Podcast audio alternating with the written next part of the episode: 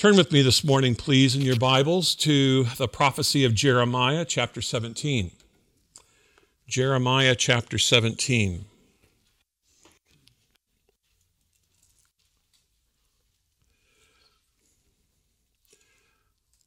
This morning I'll be reading verses 5 through 13. Our meditation for this morning's chapel is on verse 9.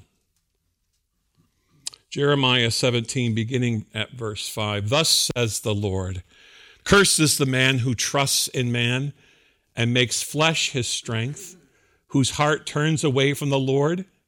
He is like a shrub in the desert and shall not see any good come. He shall dwell in the parched places of the wilderness, in an uninhabited salt land. Blessed is the man who trusts in the Lord, whose trust is the Lord. He is like a tree planted by water that sends out its roots by the stream and does not fear when heat comes, for its leaves remain green, and is not anxious in the year of drought, for it does not cease to bear fruit. The heart is deceitful above all things and desperately sick. Who can understand it? I, the Lord, search the heart and test the mind to give every man according to his ways, according to the fruit of his deeds. Like the partridge that gathers a brood that she did not hatch, so is he who gets riches, but not by justice. In the midst of his days they will leave him, and at the end he will be a fool. A glorious throne set on high from the beginning is the place of our sanctuary. O Lord, the hope of Israel, all who forsake you shall be put to shame. Those who turn away from you shall be written in the earth, for they have forsaken the Lord, the fountain of living water. Here ends the reading of the word of the Lord. Most devious is the heart it is incurable. Who can fathom it? That's our text for this morning.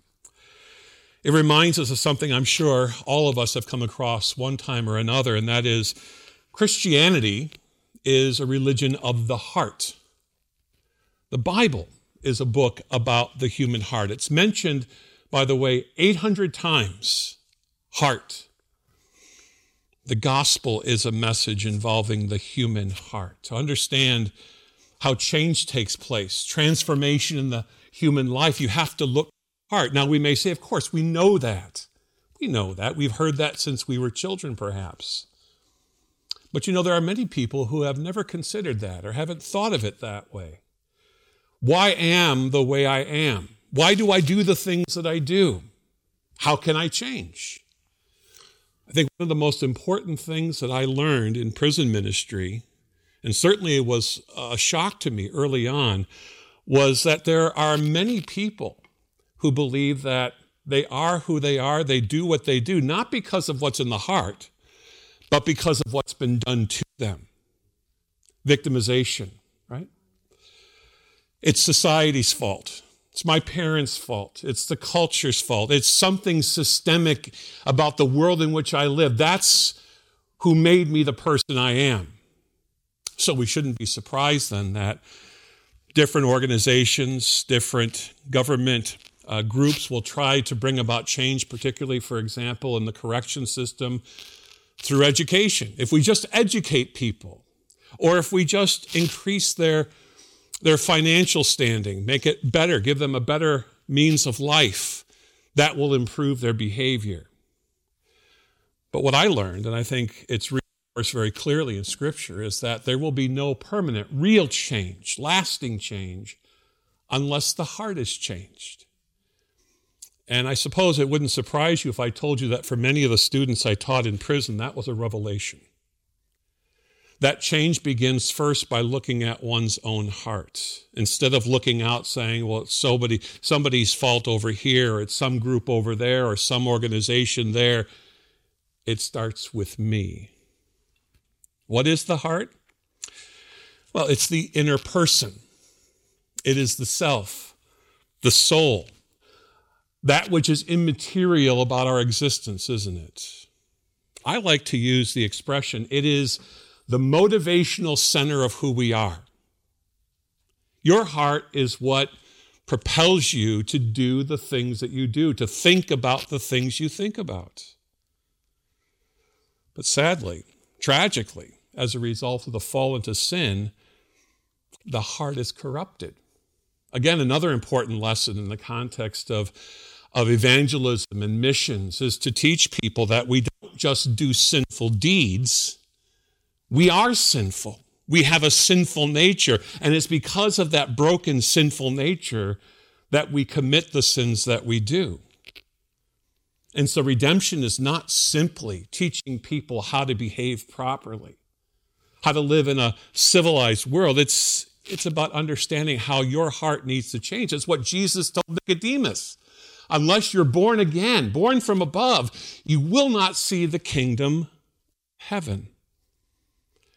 Our nature is corrupted completely, fully.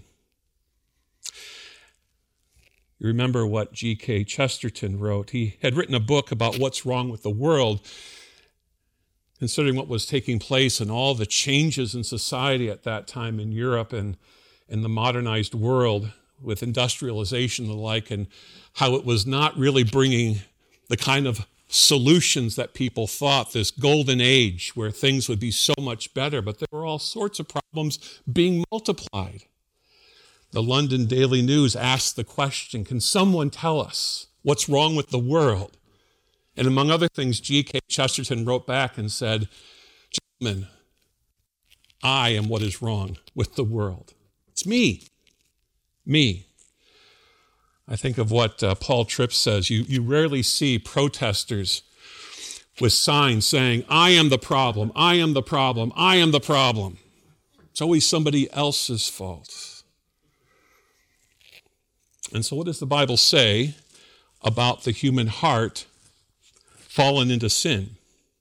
It speaks of a broken heart, a faint heart, a divided heart, a wounded heart a stubborn heart, a perverse heart, an arrogant heart, an evil heart, a rebellious heart, an uncircumcised heart, a foolish heart. Need I go on any further? All those wonderful descriptions of the human heart. And now, this morning, Jeremiah 17, verse 9 the heart is deceitful. I'm intrigued by that expression. The heart is deceitful above all else, or devious above all else. I'm intrigued by it because I think at the heart of, of mankind's sin problem is the process of self deception when you think about it a devious heart, or literally, I believe, and our Old Testament scholars can correct me, a foot tracked heart. Like a hunter. I'm not a hunter, my son is a hunter, but you follow the tracks of the deer. You see where a buck had scraped his antlers against the tree. All the traces that are left behind because the, uh, the deer made his path. That's what the heart does, it leaves a trail. The Bible speaks of this self deceit also. If we claim we have no sin, we deceive ourselves. Who would say such a thing? I have no sin. And yet there is something eh, within us that wants to say, well, no, it's not really sin. It's not really a problem. I don't really need help outside myself. The self deceiving heart lies at the core of our sin problem. Deception is about hiding, about pretending, ignoring, camouflaging, and covering. Self deception, as the Bible describes it, is that spiritual sleight of hand, isn't it? Where we convince ourselves that it's not really sinful, it's not really that bad. Why do we do what we do?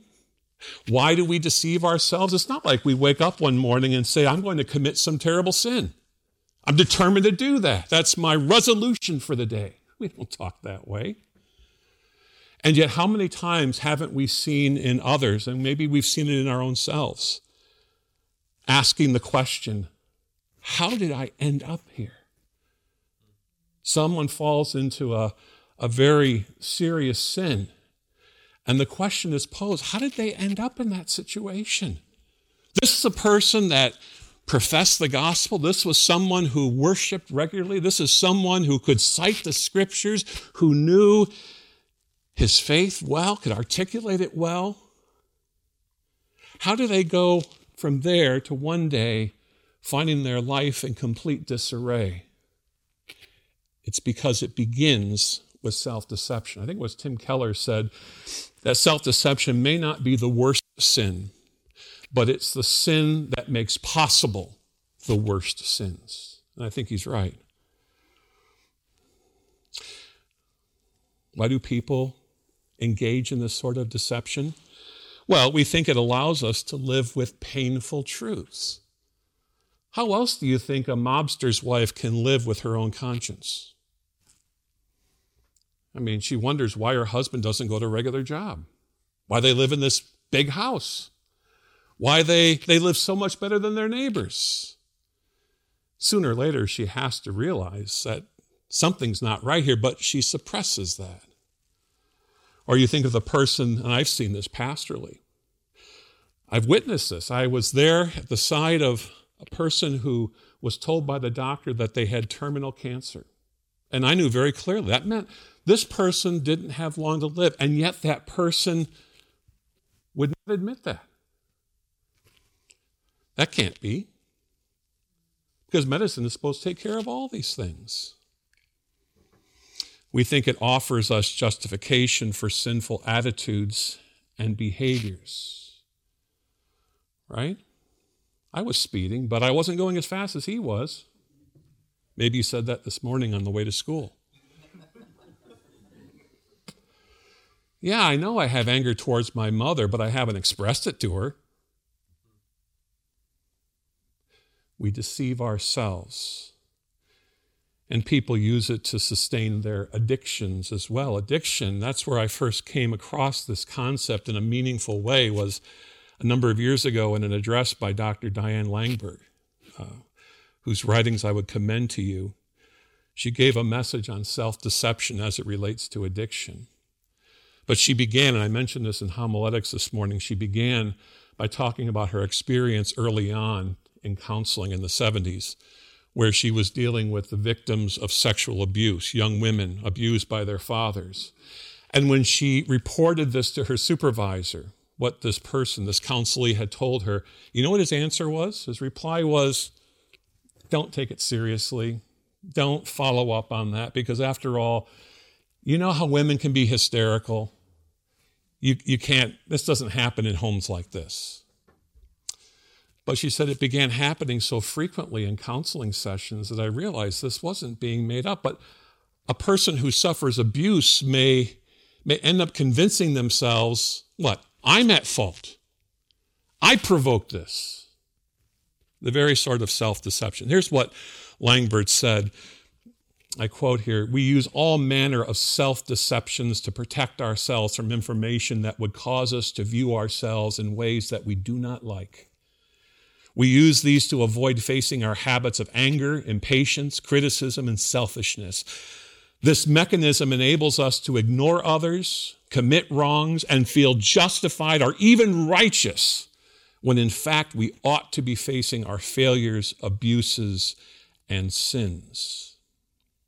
She went on to say, as deception becomes a way of life, evil can easily be easily practiced by an increasingly dead soul that then becomes presumptuous, planning and actively participating in evil. You see this if you work with addicts because they begin using all of their energy in support of their habit.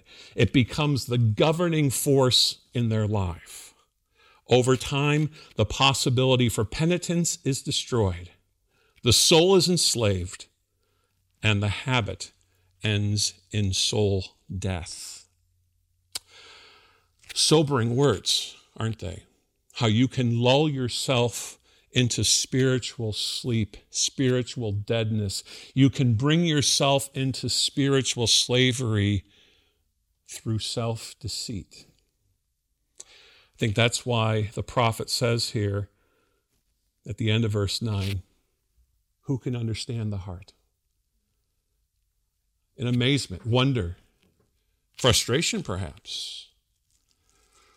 But the same prophet Jeremiah was also the same prophet who spoke of the promise of the new covenant.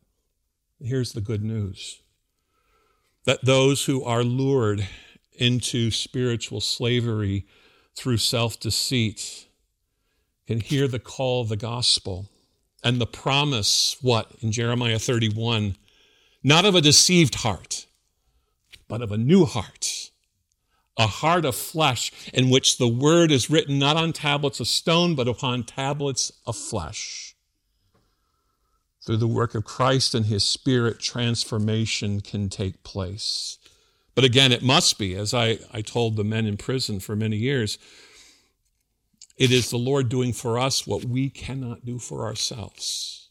It's as simple as that. And through repentance, through the Spirit working repentance in our hearts, we become self aware. That's the antidote, isn't it? To self deception, is self awareness by the Spirit's illumination, by the Spirit's regeneration and conversion. And it's been said that we see most clearly when our eyes have been washed with the tears of repentance. And that's why the psalmist will say, Create in me a clean heart. Who can come before the Lord? He who has clean hands, and you know the rest. A pure heart. Hearts have been sprinkled clean from an evil conscience, says the writer to the Hebrews in chapter 10. Give me, says the Lord, an undivided heart, a loyal heart. You cannot do that on your own. It is the gift of God's grace. And so, as we think about these things this morning, briefly, we think about the danger of self deception and the gift of new life and a new heart. How do we persevere? We persevere by listening again to the words, this time of Proverbs. Above all else, says the writer in Proverbs, above all else, guard your heart. Guard your heart, for it is the fountain of life. Let's pray. Father in heaven, we thank you for this word that you've given to us. It is sobering, but it speaks directly to our own struggles, the struggle of self deception, and how easily, Father, we are lured into it. It makes sin seem attract- attractive, where otherwise it would be hideous to us. And we can be gently lulled into spiritual sleep. We thank you for our Lord Jesus Christ who through his atoning work has given to us now a new heart, implanted by the Spirit, who takes residence in our hearts and teaches us to live not for ourselves, but for him who saved us. And so, Father, by your Spirit's strength, we pray, keep us vigilant. Teach us, Father, to guard our heart. Bless us, we pray, for Jesus' sake. Amen.